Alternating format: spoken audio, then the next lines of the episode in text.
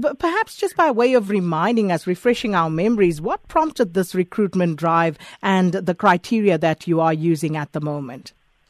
Well, um, Sakina, as we indicated in our last rec- recruitment drive, we're looking at members um, that have uh, gained training as well as experience in the SAPS that have left the organization um, ceremoniously at that too, and uh, are looking to come back into the organization. We believe that after leaving the organization, they would have gained more experience um, in the private sector that could benefit the SAPS as well as the country at large.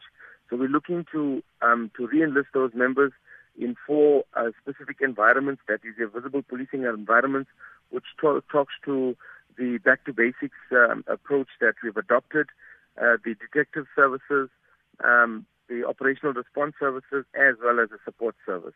And as you rightfully put it, in the last recruitment drive, we did have over 3,100 applications for the 1,150 posts, but we were only able to uh, identify 521, um, I beg your pardon, 529 successful applicants, uh, which we re-enlisted.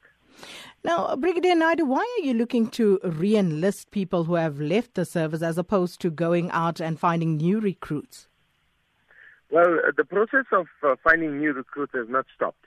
That is still ongoing as we speak now. We have new recruits in our basic training institutions that are undergoing basic training. Um, the the reason for re-enlisting uh, officers, as I said, is that they have a wealth, they have um, they have gained uh, training and a wealth of experience um, and this helps us now uh, not to go to the entire process of retraining, reskilling, um, empowering new members. These new recruits that we have um, at the colleges will start at the lower ranks. The, the reenlistment uh, uh, process will look at filling the ranks between constable uh, to colonels. Uh, are you not concerned that the issue of seniority might become a problem? Uh, let's say um, you recruit someone um, at a certain level and uh, they successfully complete the interview. How will they then be placed and how will their seniority be determined? Well, firstly, there will be um, the, the, ranks that they left the organization with. Uh, they will be considered to be uh, re-enlisted into the same ranks, but not necessarily. It depends on the availability of the posts and depend if they're willing to negotiate uh, the, the postings.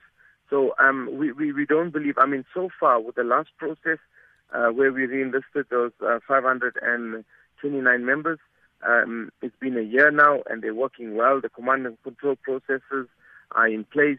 Uh, members are um, contributing significantly um, in those posts that they've been appointed in. So we don't believe that um, that this um, um, the, the process is going to be affected by command and control and seniority and so forth.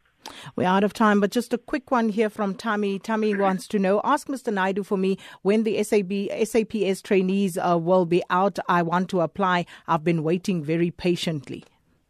Well, uh, what I want to advise is that um, yeah, they must look out in the media space um, when we advertise. Uh, we will only know a month or two before we actually start to advertise the new recruitment process um, for, for, for new recruits, and uh, we'll advertise that quite widely. And uh, generally around the January month.